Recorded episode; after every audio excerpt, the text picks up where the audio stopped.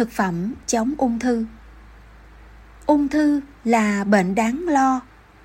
Thực phẩm phòng chống nhớ cho để dùng: cà chua, cà rốt, tỏi, gừng, hành tây, chè, nấm, nhớ đừng bỏ qua, đậu nành, cam, ớt giúp ta, táo tây, dưa hấu, bạc hà chớ quên, bông cải xanh nhớ ăn thêm, xì dầu, rau sống cũng nên nhớ dùng.